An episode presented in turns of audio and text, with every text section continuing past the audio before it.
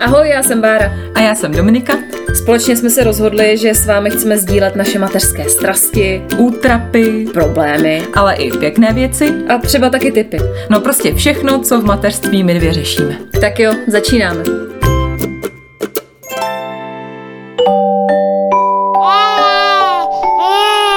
Pšš, teď bude mluvit maminka.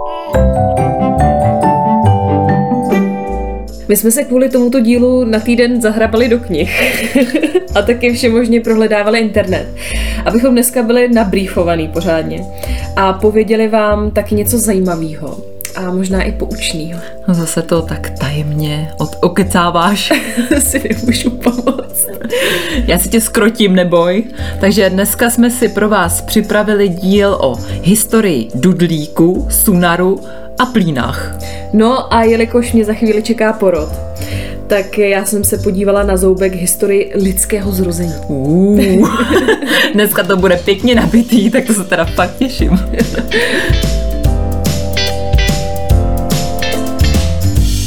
Hele, a ještě než začnem, uh, jenom mi řekni, překvapilo tě něco při tom tvým bádání? Ty všechno snad. jo. Hele, třeba, když se budeme bavit o tom Sunaru, tak tam nějaký různý předchůdci, tyhle ty umělý výživy, no to budeš čumět prostě. Vznikalo to z kočičího žrádla, jo? No, něco takového na ten způsob, no. Rozbalíme to, tak kdo začne? Tak uh, můžu já? Jo, začni. Já toho mám dost. já jsem dělala ty poznámky na dva roky. Dizertačka taková malá. Připravovala jsem se na to, jak fakt na nějaký zkoušky. Jsem dlouho si nedělala takových výpisků a poznámek z různých eh, článků a knih a tak. Tak jdem na to. Tak já jsem pohodlně usazená. Já taky. Poslouchám. Výpisky mám připravené. no já jsem skutečně šla nejdřív po historii toho Sunaru, našeho českého, ale pak jsem se dostala někam, kam jsem ani nechtěla možná. prostě celkově do historie eh, toho umělého mlíka a celkově umělý výživy pro děti. A ta historie je velmi bohatá a podle mě taky velmi šokující, jak mm-hmm. už mhm. jsem nakousla na začátku. Sahá velmi daleko do historie a kdybychom dětem podávali umělou výživu, výživu, jako se dávala tenkrát před eh, tisíci a stovkami eh, let, eh, tak by si asi výživový poradce doktoři pěkně ťukali na čelo a tvrdili by, že všechny děti umřou tak možná si jich moc nedožilo tento, hmm. tenkrát, nevím, jak to úplně bylo, to jsem se nedostala tady k tomu. To ti řeknu já potom. jo, ty vlastně máš pak k tomu tématu taky co říct. No a to už uh, předbíhám prostě pěkně od začátku, k tomu sunaru se teda taky dostanu, ale narazila jsem normálně na odborný článek, tak hluboko v análech jsem se pohybovala. A tenhle odborný článek se věnuje právě historii počáteční výživy dětí celkově, takže než se dostaneme k tomu umělému mlíku, tak jsem fakt se dostala do míst jako úplně úžasných. Takže Jedny z prvních dokumentů o dětské výživě pocházejí z doby 3000 let před naším letopočtem. Mm-hmm. To už je hodně dlouho. A tenkrát byla výživa dítěte považována za dar z nebe. S tím bylo teda myšleno asi to mateřský mlíko, mm-hmm. si myslím. Tak, pak se přesouváme do 16. století. Před naším letopočtem tam se za, zachovaly nějaký lékařský papirusy, papíry. Jak se, papír, ro, jak se nevím, jak se to sklonuje, papirusy a zdůrazňují hodnotu materského mléka, taky se tam psalo, že se mateřský mléko používalo hodně pro výrobu léků různých. Mm-hmm. A teď se dostáváme k té umělé výživě, že nedostatek mateřského mléka se řešil nájmem kojné, mm-hmm. To asi bylo i docela nedávno, si myslím, že jo, se jo. využila kojna, to mi představit. No, ve filmech to bylo vždycky. Ve filmech to bylo v těch starých, že jo? tak už jakoby takhle dávno se používala kojna a jinak se používaly náhražky, a tady už se to rozjíždí, bylo to mlíko zvířat, ale ne nějaká kráva, jo? Mm-hmm. Byl to velbloud, koza, ovce nebo osel. Ježiši. Hele, ale jenom tady k tomuhle z tomu, jo. Máma no. mi totiž povídala, že když byla malinká, tak ona normálně byla odkojená na kravském mlíku. Fakt nekecám. Že no. jí dávali kravský mlíko, protože prostě moje babička Aha. neměla nějak dostatek mlíka uh-huh. a mhm. ptali se u doktora, že mají kravičku, tak jestli soničce můžou, moje máma se jmenuje Sonia, soničce můžou dávat uh, mlíko od kravičky čerství, takže nepasterizovaný mlíko. No, takže moje máma je odkojená na kravský mlíko a fakt nekecám. No já to tady budu taky mít. Fakt? No, fakt to tam pak bylo jakoby, ne, to vykradla. ne, to je v pohodě, to je dobře, že máš takový zážitek. že to kravský mlíko pak frčelo. Tady teda jako kráva taky dobrý, ale velbloud a koza byly asi lepší v tu dobu.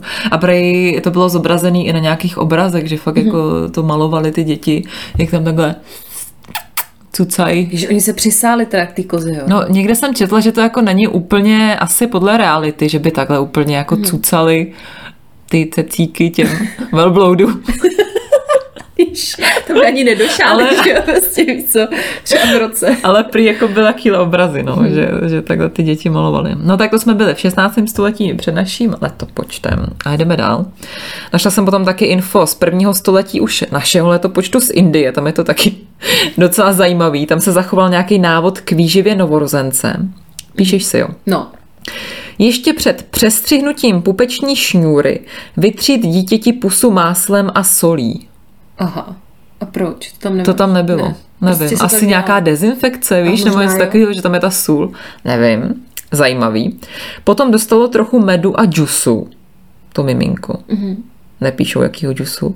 A potom tři nebo čtyři dny, třikrát denně, dostávalo máslo nebo med mixovaný se šťávou vybraných kořínků. A až s nástupem laktace dítě začalo dostávat mléko a med. Med tam byl velmi hodně zastoupený. Jo.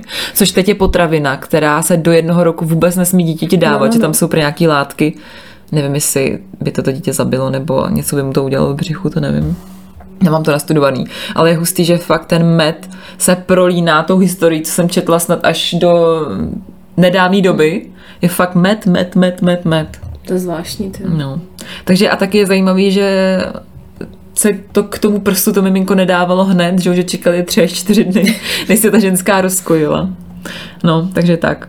A pak jsme v 15. století, tam se prý výživa moc neměnila do toho 15. století, takže od toho prvního století do 15. století se to vlastně dělalo podobně, že furt se rval med, nějaký šťávy, kojilo se až po čtyřech dnech, no prostě prča. A pak jsem našla jenom zmínku toho 15. století, že velmi brzo začali dávat dítěti i ovesnou kaši, potom chléb s mlékem a masovou polévku. Masovou polévku. Masovou polévku. Hmm. A kojilo se tenkrát tradičně dva roky, což je si myslím hmm. normální. To teď doporučuje i VHO. Ano, přesně i VHO. A v 18. století to vybombili a první, první stravou bylo trada kolostrum, mm-hmm. protože ženský měli velmi často nemocný prsa z toho, že nezačali kojit to dítě hned. Čekaně, a se jim to trošku jako nabobtnalo a bolelo je to. Tak se to dítě začalo přikládat už několik hodin po porodu, takže ne úplně hned, ale několik hodin, ale aspoň to trošku vylepšili. A teď jsme u toho toho kravského mlíka. Na počátku 20. století se k výživě přidalo kravský mlíko. Je to tak. je to tak, je to pravda, Je no, to tak, prostě. no. A s příchodem toho kravského mléka nastal útlum té přirozené výživy, toho materského mlíka, protože jim to přišlo asi cool, že když Mm. to prostě úplně nejde, tak to třeba vzdali, stejně jako třeba některý my máme teď. Ale krmili se teda děti kravským mlékem převážně. A viděla jsem i nějaký graf, že v uvozovkách nejhorší, kdy se využívalo nejmí materského mlíka a nahrazovalo se tím kravským mlíkem, tak to bylo tak v 60. a 70. letech 20. století. Ale později nemocnice začaly propagovat důležitost toho materského mlíka, takže se to zlepšilo, až se to dostalo do té dnešní doby, kdy mi zase přijde, že je to možná až moc zas propagovaný, že hlavně kojit, kojit, No, no, kojit, no. kojit, kojit. Ta jsem taky slyšela z každého rohu. No ale tak to moje máma je teda fakt zářný příklad, že No. ona se narodila v 70. Tak, No, takže tenkrát to no, frčelo. takže tenkrát to fakt frčelo kravský mlíko. No. No, Potvrzuju. Tvoje anály. No a teď se dostáváme konečně k tomu umělému mléku, od té umělé výživy, jak má mít. Já jsem eh, hledala různě po internetu a dostala jsem se na stránky Nestlé a hrozně mě tam zaujala taková jedna brožurka, k se ještě dostanu.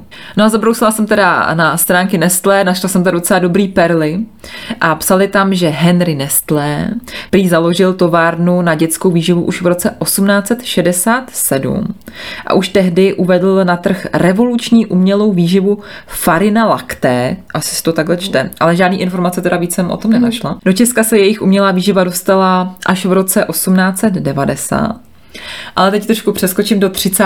let, protože jsem našla, jak jsem mluvila o tom, takovou brožuru, příručku Rady lékaře mladým matkám.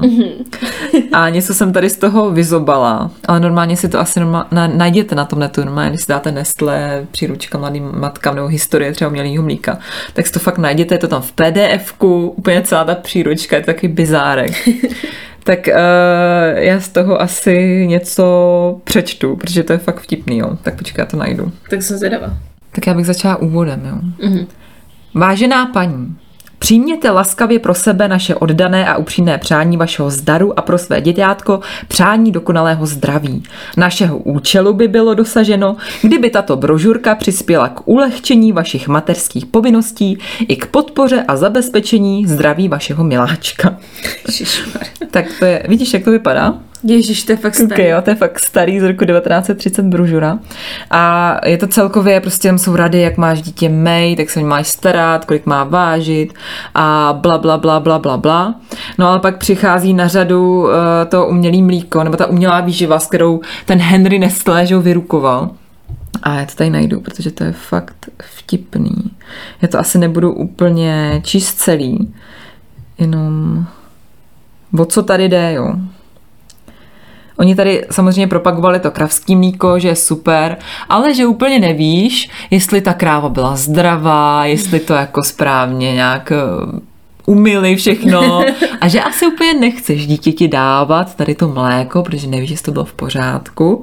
A tím se dostáváme k tomu, že Nestlé začalo propagovat svoje slazené kondenzované mléko, mm-hmm. které bylo v tu dobu prý to nejlepší, co můžeš dát svému dítěti, že to má super vitamíny, je tam ten suprovej cukr, je tam mlíko a je to prostě nejlepší náhražka materského mléka, eh, kterou můžeš mít. Mňami, mňami, no. Mňam. Nevím, co to mám říct. No prostě jako já to vůbec nechápu. Já jsem to četla, úplně jsem na to čuměla.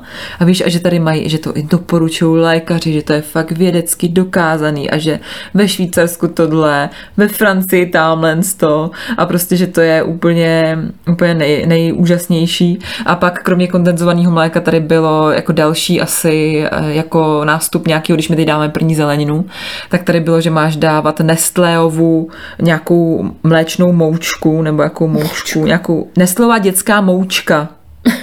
Jo, že to je jako nejlepší, co můžeš dítěti dát.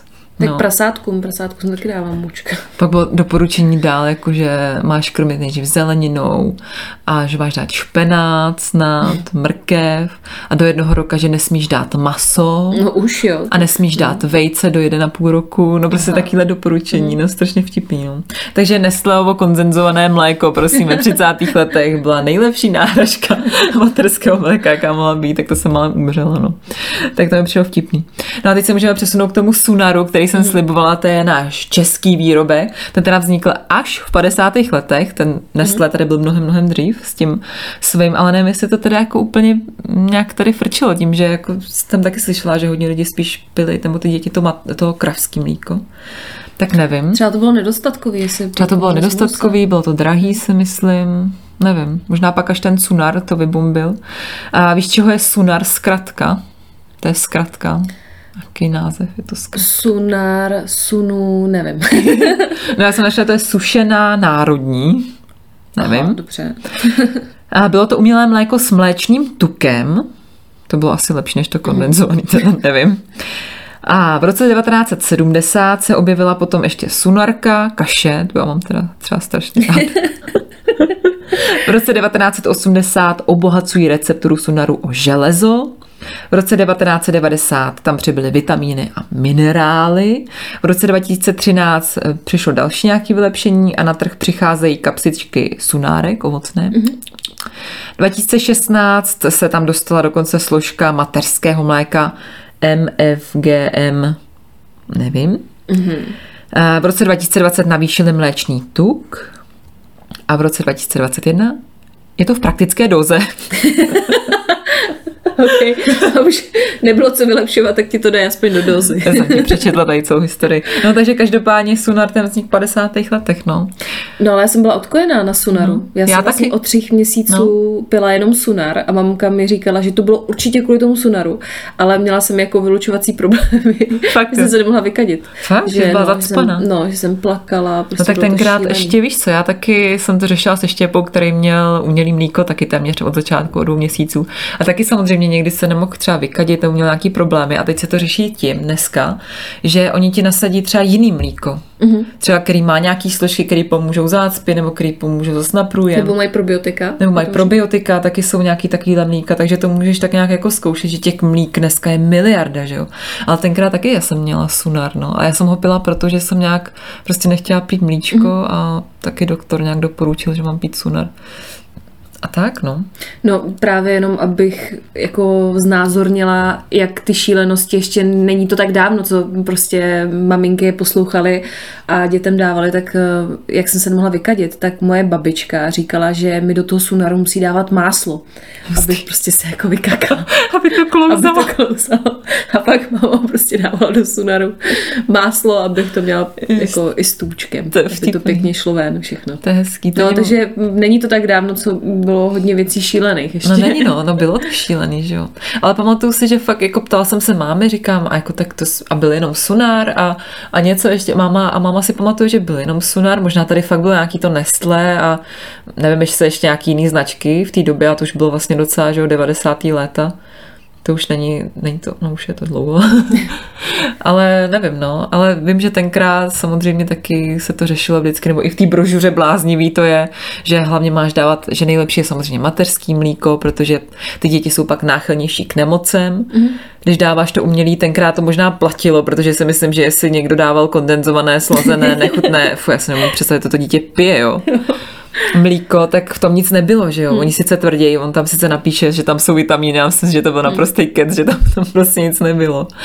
A že ty děti asi byly náchylnější, no. Pak, ale dneska to asi už neplatí. A ani já jsem třeba, když jsem byla na tom sunaru, takže bych byla nějak nemocná, to jsem teda nebyla. Já tak jako to nedokážu posoudit, hmm. vůbec jako se neodhadnu hmm. odhadovat, ale mm, jako kdo ví, co se bude třeba za dalších 20 no. let, jak to bude vypadat, že třeba si budu se klepat na čelo, že Uh, já nevím, že to složení těch dnešních hmm. příkrmů. No asi určitě, nevím, zase no. to asi půjde dál, i když to neumím představit, protože mi přijde, že tam je takových kravin napsaných, no, no, no. že tam je a že je to tak super, hmm. že to je úplně stejný, všichni to rodí, tak nevím, kam se to může posunout. No ale hlavní je, že jsme všichni přežili, takže no to moje máma přežila na kravském mlíku, já jsem přežila na Sunaru, takže ty děti jsou zázrační, prostě přežijou všechno.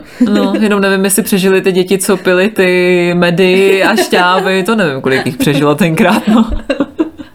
to bylo takový divoký, třeba před tím naším letopočtem v prvním století a tak. No. no a co tam ještě máš teda? No, pak tam mám ještě plíny. Tak chceš plíny dát? Chceš plíny dát? Já bych dala plíny, když máme dáme plíny. ten sunár, ať se rovnou vykadíme a pak půjdeme na porad. No, aby nám to šlo, že jo, musíme přidat máslo. Tak, historie plínek je taky docela zajímavá. Ale dneska to vezmeš, zamotáš, vyhodíš to, nic neřešíš, možná trošku eh, ekologická katastrofa se tomu říká, že? A hlavně dneska je vtipný na těch plínách, že v tom dítě vydrží klidně celou noc. Já fakt třeba štěpu nepřebaluju, on v tom vydrží, protože ta plína ani po té noci není prostě mokrá, hmm. což je dokonalý. No ale dřív Známe to strach. i za našich maminek, nebo když my jsme byli malí, že jo, dřív to byl masakr. Eh, nedostala jsem se úplně tak daleko do historie jako s tou výživou teda. A teda nejspíš nikdo se tam nedostal, protože prý žádný zmínky jako z dalekých tisíce let eh, nejsou. Ale jsou nějaký první zmínky ze starověku od starověkých Římanů a Egyptianů, protože si prý už psali nějaký záznamy a v těch záznamech zmínili i plíny, mm. takže to je štěstí pro nás. A prý se tenkrát jednoduše používalo všechno, co přišlo rodičům pod ruce. Okay.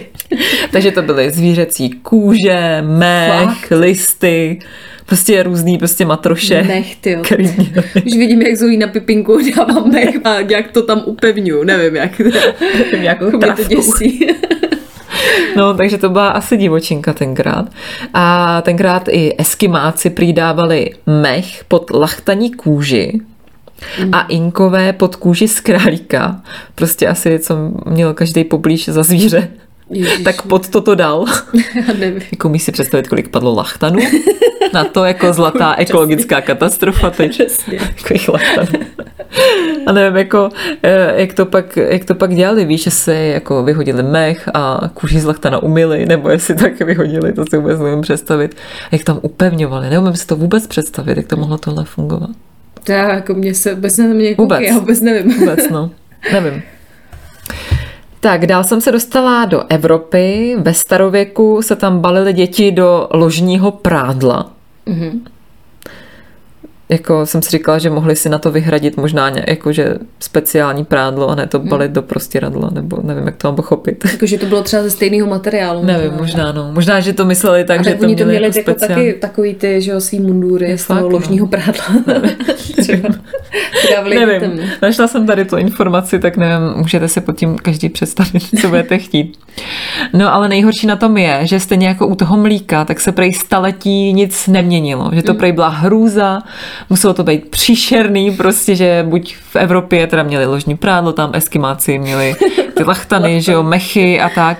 No, já si to vůbec nevím představit, jako mě už děsilo jako ta doba toho mýho miminkovství, fakt, že ty máme měli ty látkový plíny, hmm. ty to vyvářelo, teď se na to přidávalo nějaký ty ingelitový, nějaký kalhotky, teď jsme se zapařovali, že jo, byli hmm. jsme furt zapařený a já úplně vidím i tu mamku nebo ty starší generace, když třeba přebalují Štěpána, jak oni prostě to mají zažitý tím, že my jsme museli být furt zapařený, museli jsme mít furt opruzalý prdelky, tak oni furt jako, a on namaž ho a nech ho vyvětrat hlavně hodinu, ho nech větrav a maž ho, ale prostě já fakt teď v těch plínách, hmm. když já ho skoro nemusím mazat, ani nemusí moc větrat, protože ty plíny jsou tak super udělaný, že prostě nemá skoro nikdy ten zadek jako przelej. No, Zoe taky na to vůbec netrpěla, ale musíte si taky najít jako vhodný plín, no, tom jsme přesně tak, se no. bavili. No, že...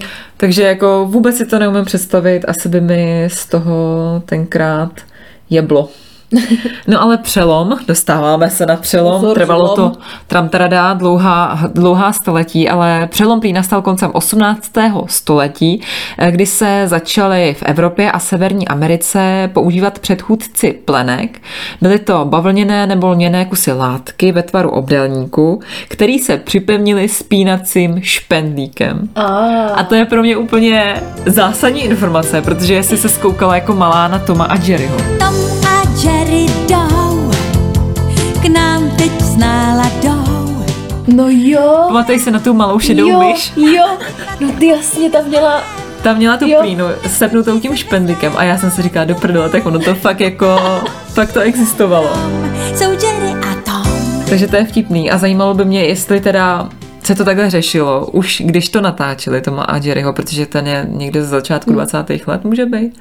Nebo když no. tak mohl, nebo já nevím, to možná, možná později. Možná později. Tak jestli to třeba ještě někdo používal, třeba. Aha, tak to mě nenapadlo. Víš, to nevím. No. Je to možný, že jako, a k tomu se ještě dostaneme, jako jak to vypadalo třeba v těch 20. letech. No a přišlo mi to fakt strašně vtipný, že se to takhle dělalo a že jsem na tím nikdy nepřemýšlela. No takže spínacím špendlíkem se to sepnulo.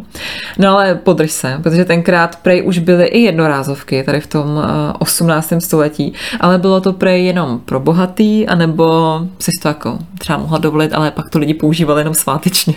Když se třeba jelo na vejlet, nebo na návštěvu, nebo k doktorovi, jako ty máš sváteční oblečení doktorovi, tak oni měli sváteční jednorázovku k doktorovi. Takže spíš frčeli ty látkový s tím špendlíkem a prý se ty uh, látkový plyny i dědily. I u těch bohatých prej. Prostě se to dědilo. Ty látkový plyny. Pohoda. Pohodička.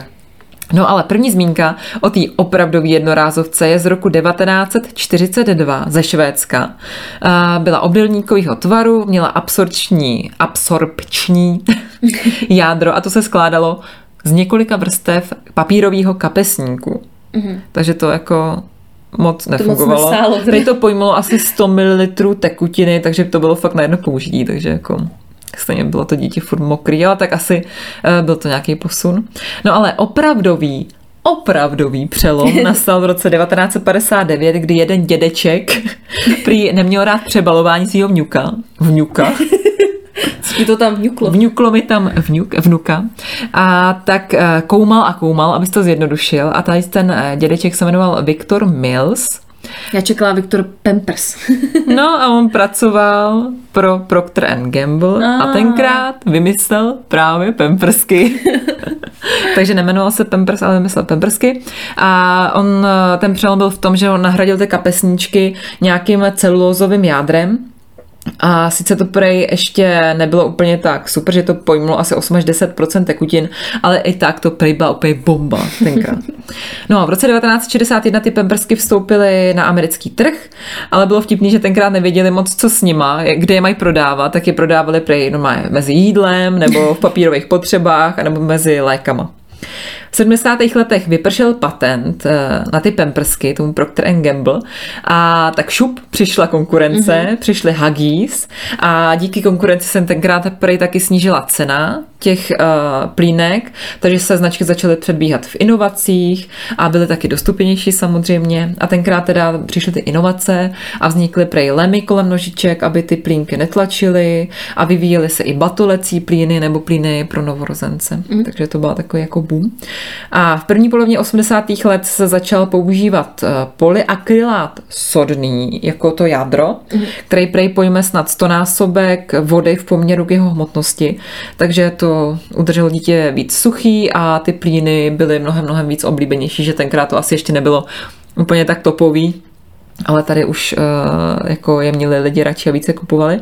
No a v 90. letech se začaly plíny podobat těm dnešním. Uh, Procter and Gamble, jsme stále u něj, přišli s nějakým vlnitým vláknem, které v sobě tekutinu uzamklo a tak tam mm-hmm. udržela díl a dítě bylo suchý a taky se začaly vyvíjet tréninkové plyny pro starší děti a natahovací plyny, které já používám teď a miluju je a jsou Čeká pro seniory, no a tam to končí, no.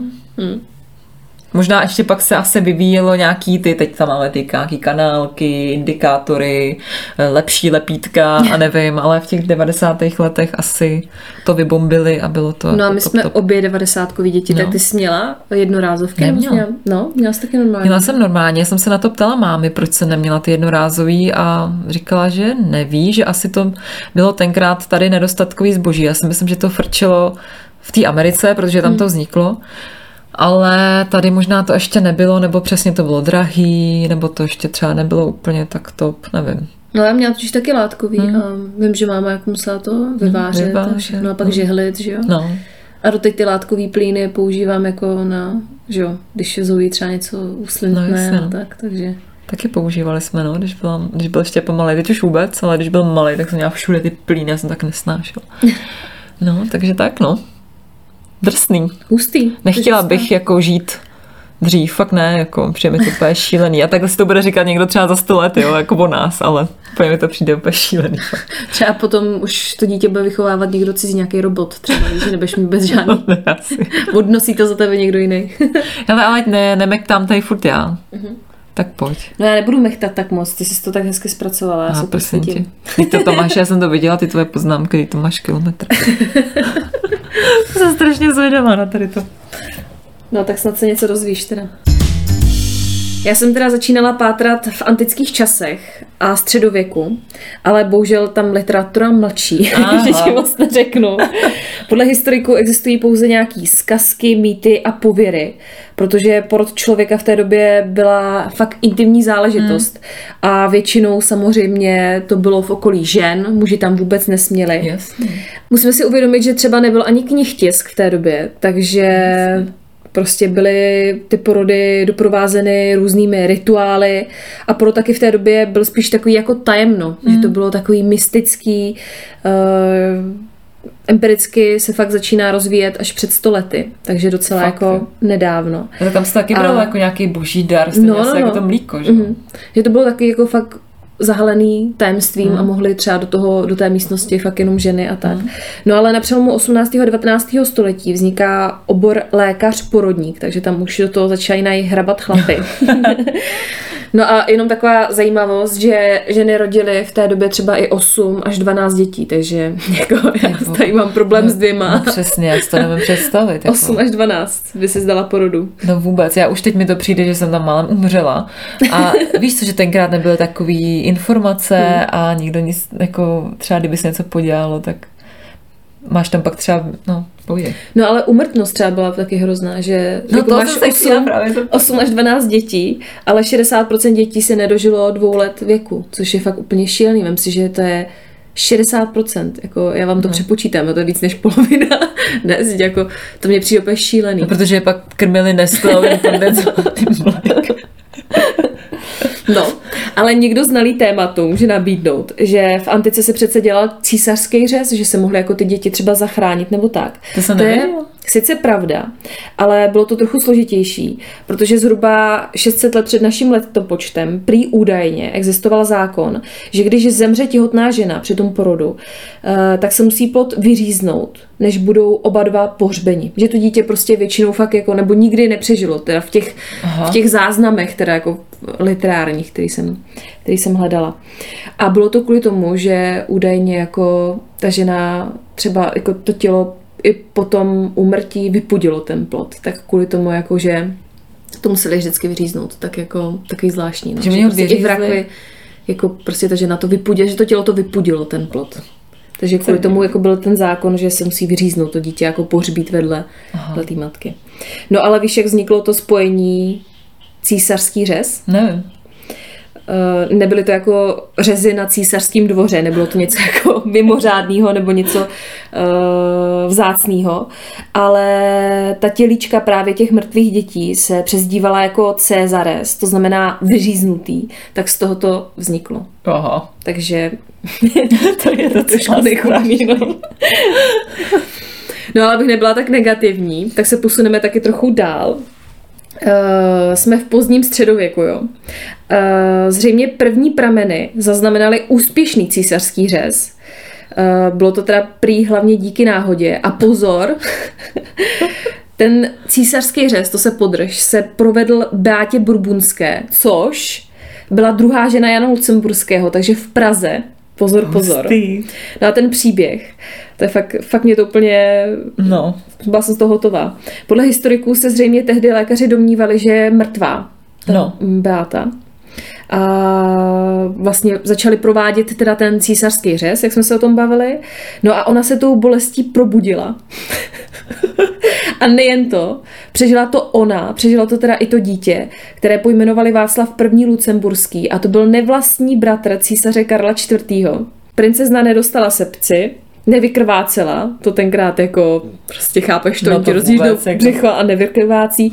Prostě pravděpodobně prý tam dávali nějaké jako listy i něco prostě nějaký bylinky a tak, ale To Bůh nevykrvácela. zařídil.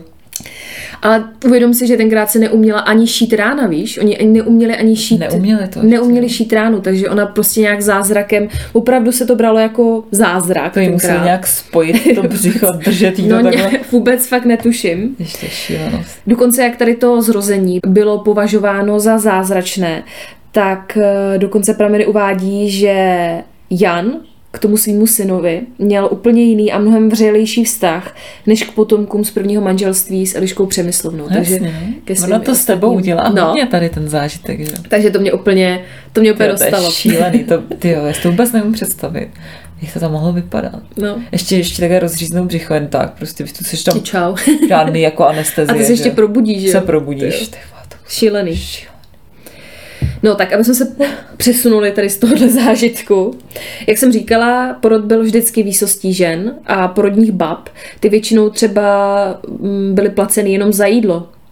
To jsem taky nevěděla, že Že to dělali, dostali za to no, jídlo dostali jenom, za to jídlo tak a fajn. jako pochvalu asi. Hodná porodní bába. No a jak jsem taky zmiňovala, tak muž teda a chirurgie do tady tohohle z toho oboru porodnictví vstupuje v 17. to možná spíš koncem, spíš 18. a 19. století. A tím se všechno mění. Ještě v 19. století většina porodů probíhala v domácím prostředí. Dokonce si představ, že před druhou světovou válkou 90% porodů v Čechách eh, probíhalo v domácnosti. Fakt Takže jo. Že tenkrát jako- to bylo cool? Tenkrát to bylo normální. že? Normální. ne? Láme se to právě až v 50. letech minulého století, což mně přijde teda jako 1950, to je docela Jakože začalo, začalo se teprve jako No. to přesouvat do nemocnic. pořádně, no, jako ve To velkém, že to bylo mohutnější Hmm. zástup těch, co rodili vlastně v porodnici než doma. Hmm. No, ale teďka jsme teda v socialismu. to určitě znáš z vyprávění, že nebylo vůbec možné, aby si třeba žena vybrala polohu, ve které chce rodit, no, nebo uh, aby tu miminko třeba viděl tatínek, že jo? nevím, jestli vzpomínáš si, třeba z vyprávění taky, mě moje máma říkala, že mě ukazovala tá, uh, tátovi přes sklo. Mě taky. A že můj táta se dozvěděl, že jsem se narodila přes telefon, že on volal do porodnice furt, jako, Aha. jestli už jsem se teda narodila. no, u nás to bylo snad tak, že ten porodník, co rodil můj mámu, tak byl nějaký tátův kamarád, tak možná on mu pak volal. Jako, že, mu, že mu jako řekl, že už jsem se narodila, že buď tam táta čekal, nebo nevím co, a taky vím, že máma říkala, že mě ukazovala přesko, to je úplně neuvěřitelný, hmm. to, to je úplně no. hustý prostě. No a teď tady mám pár útržkových zajímavostí, abych vás úplně nestratila a nezahltila daty. tak si představ to, co mě fakt jako šokovalo, když jsem si prohlížela různé ty články a tak a dizertačky, které o tom pojednávaly. Jo, no. Tak si představ, že u apačských kmenů, to byly jako původní obyvatelé Severní Ameriky, mm-hmm. taky indie, indiáni trochu, tak byla rodička zavěšena ze stromu na liánách, uvázaných v podpaží Muž se na ní pověsil během toho porodu. A takto zavěšení se houpali, čímž teda jako údajně napomáhali porodnímu mechanismu tak to bych úplně jako asi nemusela, aby se na mě manžel ještě jako v těch bolestech zavěsil a ty se tam houpali. Nevím, no úplně. Víš, tak oni to měli určitě vymyšlený jako nějaký náboženský bláznivý rituál, možný, že jo, nebo no. něco takového k tomu měli. No a například egyptianky, tak eh, před více než dvěma tisíci ledi ledy, mhm, ledy, ledy. prostě než roztály ledy, tak rodili v kleče. Což eh, jako mně přijde teďka, že se k tomu docela jako vrací, že jo. hodně ženských já jsem to i slyšela, že fakt jako, jako, že konkrétní holky, že vím, že rodili v hmm. kleči, hmm. že se to doporučuje, že tam byly chytrý, že ti pomůže ta gravitace. Prej, no. no, ale to určitě znáte z filmů nebo seriálů. V křesťanské době rodily teda ženy, zejména ty urozené, ve vyhrazených hradních komnatách, mm-hmm. později teda na zámcích a k dispozici už měli vystlané postele, takže mm-hmm. se... Tam už se leželo. Postel, ano, tam už se leželo na zádech. Později se stalo tradicí, že šlechtičny rodily na zvláštních dřevěných křeslech. Aha. Já nevím, jestli si to nikdy si to zahlídla, jako já si myslím, že v těch filmech to nikdy je. Eh, vypadalo to jako běžná židle s opěrkami a uprostřed byl vyříznutý takový ten otvor. Jo, no jako záchody no. byly takovýhle, ne? Tak no, tom no, rodili, jako jo. záchod a to bylo jako, jako prostě fakt stolička, kde byl otvor a pod tím byl kyblík, jako aby, si, aby a tam zachytili jako to, dítě. dítě spadlo do toho kyblíku. Jo. ne, tam jako prej vytíkalo všechno, co jo. vytíkat má. Já myslím, úplně si to představuju. Jak tlačí, tlačí, jo. Bing. Ježíš, že jsme to nestihli. Tyva, to by bylo veselý. No, a tahle porodní křesla se dědila z generace na generaci. Takže to se dědilo ještě Tak, ke dcero, tady máš své porodní Moji posranou stoličku k užití. Tenkrát asi nebyla ještě úplně dezinfekce. Že, že prostě posraná stolička, jo, máme dík. Předám jí své dceři. No ale určitě to si dokážete představit, že ty porody v průběhu té historie fakt nebyly jednoduché, jak jsem říkala. Hmm. Přežilo hrozně málo dětí a hlavně jednou z častých příčin umrtí žen v době šesti nedělí byla takzvaná horečka omladnic, která byla způsobena, což se pak jako zjistilo, nedostatečnou hygienou. Takže to fakt jako... Očistky. No, no, no, takže fakt hmm. jako hrozný. No a poslední zajímavost, že jsme jako taky světoví Češi, tak v 1789 byla založená porodnice u Apolináře v Praze, hmm. to už všichni znají. Jo, jo, kdo takový hororový dům, já ano. tomu říkám. Aby vysoký stropy, smrdí tam plíseň a Jsi tam byla někdy ani? Ne, já jsem tam byla na tom zákroku tenkrát, že jo, jo potratu. Aha. Takže já jsem tam byla i jako hospitalizovaná asi na dvě, na tři jo, hodiny. Ne, a je to fakt jako takový majestátní místo. Je to hodně majestátní. No ale v té době to byla nejstarší a taky největší hmm prostě zařízení, protože tenkrát se ještě tomu neříkalo porodnice ve střední Evropě. A bylo to fakt revoluční. Hmm. Takže 1789 což mi přijde jako docela To je pořád dávno, no. barák, tyjo. No. no to doma, jestli někdo třeba nejste z Prahy, nevíte, jak tam vypadá, tak to, jestli půjdete někdy do Prahy, tak doporučuji se tam jít podívat, protože ono je to fakt krásný, obrovský, ale je, je to strašidelný, mi to mm. přijde strašně. A hlavně ten areál, tam je i taková zahrada a mm. ten normálně veřejnosti jo, přístupná, jo, takže tam můžete jako fakt zajít a je to jako nádherná budova, Jo, to ale jak říkáš, no, tak z hororu. Takový, takový tam A tak on tam právě. taky, taky rodíš takový horor, tak, se co hodí. Že právě vím, že jako je dobrá, že lidi jako, když jsem hledala porodnici, tak jakože byly dobrý recenze, ale říkám ne. Já se, to, já se strašně bojím takovýhle domů různých. Tak tam nejdu. A vidíš přitom A přitom je nejlepší takovou historii má. No počkej, ty máš ale ještě dudlíček. Mám dudlík, ale ten je krátký jenom, protože o dudlíku jsem toho vlastně úplně moc nenašla. Každopádně, nejstarší dochovaný předchůdce dudlíku pochází z Egypta, z Egypta to pochází hodně, a má 4500 let. Takže je fakt starý. Byl to takzvaný sací hrnek a tyhle ty hrnky prej nesloužily jako k přijímání potravy primárně, ale právě k uklidnění toho dítěte sáním. A ve starověku se prý místo dudlíku taky hodně používali eh, takový malý zvířátka jako s ouškama na držení mm-hmm. a který měli v obličeji otvory. A tohle zvířátko se pověsilo dítěti na krk, naplnilo se čím jiným než medem. Máme a děti to, děti to pro nějak jako cucali, tak to bylo jako velmi rozšířený a pochopila jsem, že jako hodně, hodně let se to používalo tenkrát tady to na uklidnění dětí. No ale v jiných kulturách se používaly třeba nějaký pevný potraviny, a to teda jako chudáci děti, protože to prej pře- třeba byly ryby Ježiš. nebo kousky masa a to si mohlo dítě cumlat třeba celé hodiny. No to si dokážu představit, tu rybu. Ty vole, Fuj, já jsem smrdět. představila, jak, se, jak vezmu tu rybu, ten to tady cucá, viď? no prostě nechutný. No a prej taky byly známý klacky s cukrem omotaný látkou. Tak, Přesuneme se do 15. století. Tam se prej používal cumlík, to byl látkový hadřík, který byl naplněný kaší z mouky, chlebem a medem. A taky do toho teda jsem tam přidali jen tak jako odvar z makovic nebo alkohol Takže opium. opium, aby byl klid. Ale samozřejmě pak z toho měly ty děti zdravotní problémy, takže to neskoušejte doma. V 17. století se v bohatých rodinách dávaly cumlat kroužky ze stříbra. Takže já jsem se blekla, že ze střev. Mě úplně hrklo, to jo. Uf, dobrý.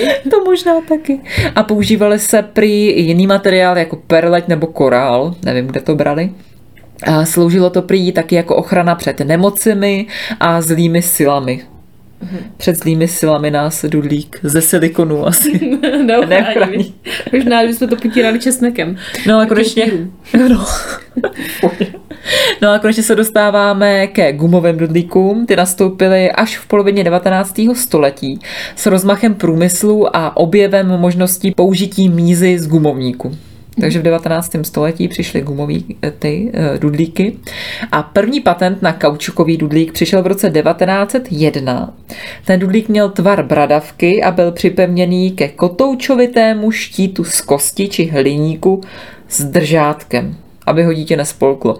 No každopádně jako je to divně popsaný, ale prej to byl tak nějak jako podobný tvar už jako známe doteď, že se to prej od té doby úplně nějak eh, nevylepšovalo.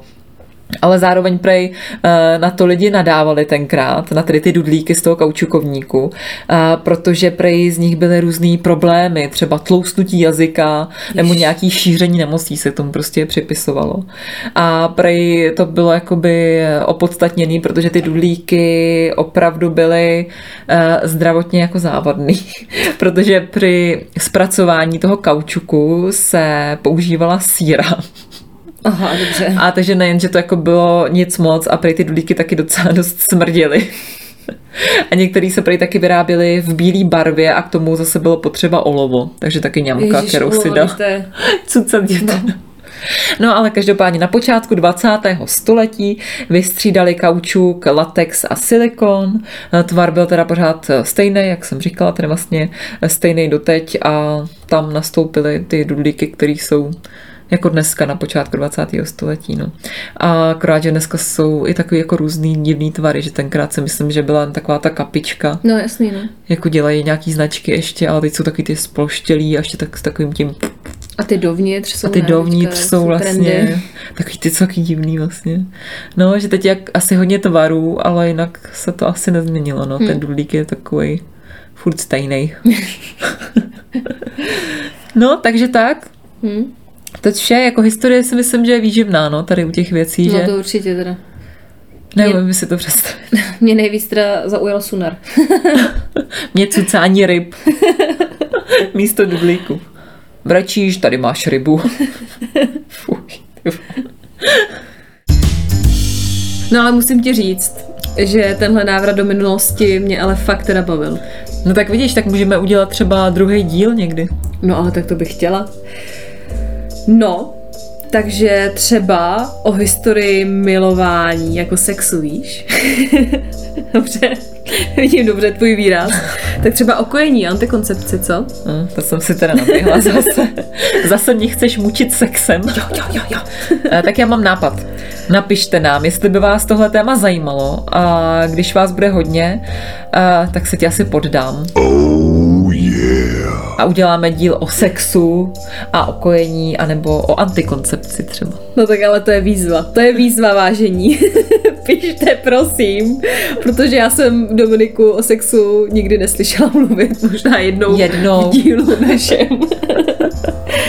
No a pokud nevíte, kam nám napsat, tak jsme na Facebooku jako Zmatky s potřítkem Zaza a na Instagramu jako Zmatky podcast, nečekaně taky s potřítkem Zaza. Tak jo, domluveno. to jsem zvědavá, jak to dopadne teda. Každopádně děkujeme moc za poslech, za to, že jste a že vás je čím dál tím víc. Jestli nás máte rádi, určitě o nás řekněte svým kamarádkám a kdo ví, třeba jednou, až skončí covid, uspořádáme nějaké hromadné setkání. No to je ale daleký pohled do budoucna.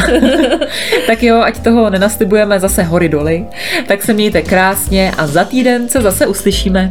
Těšíme se na vás moc, opatrujte se a ahoj. Pa.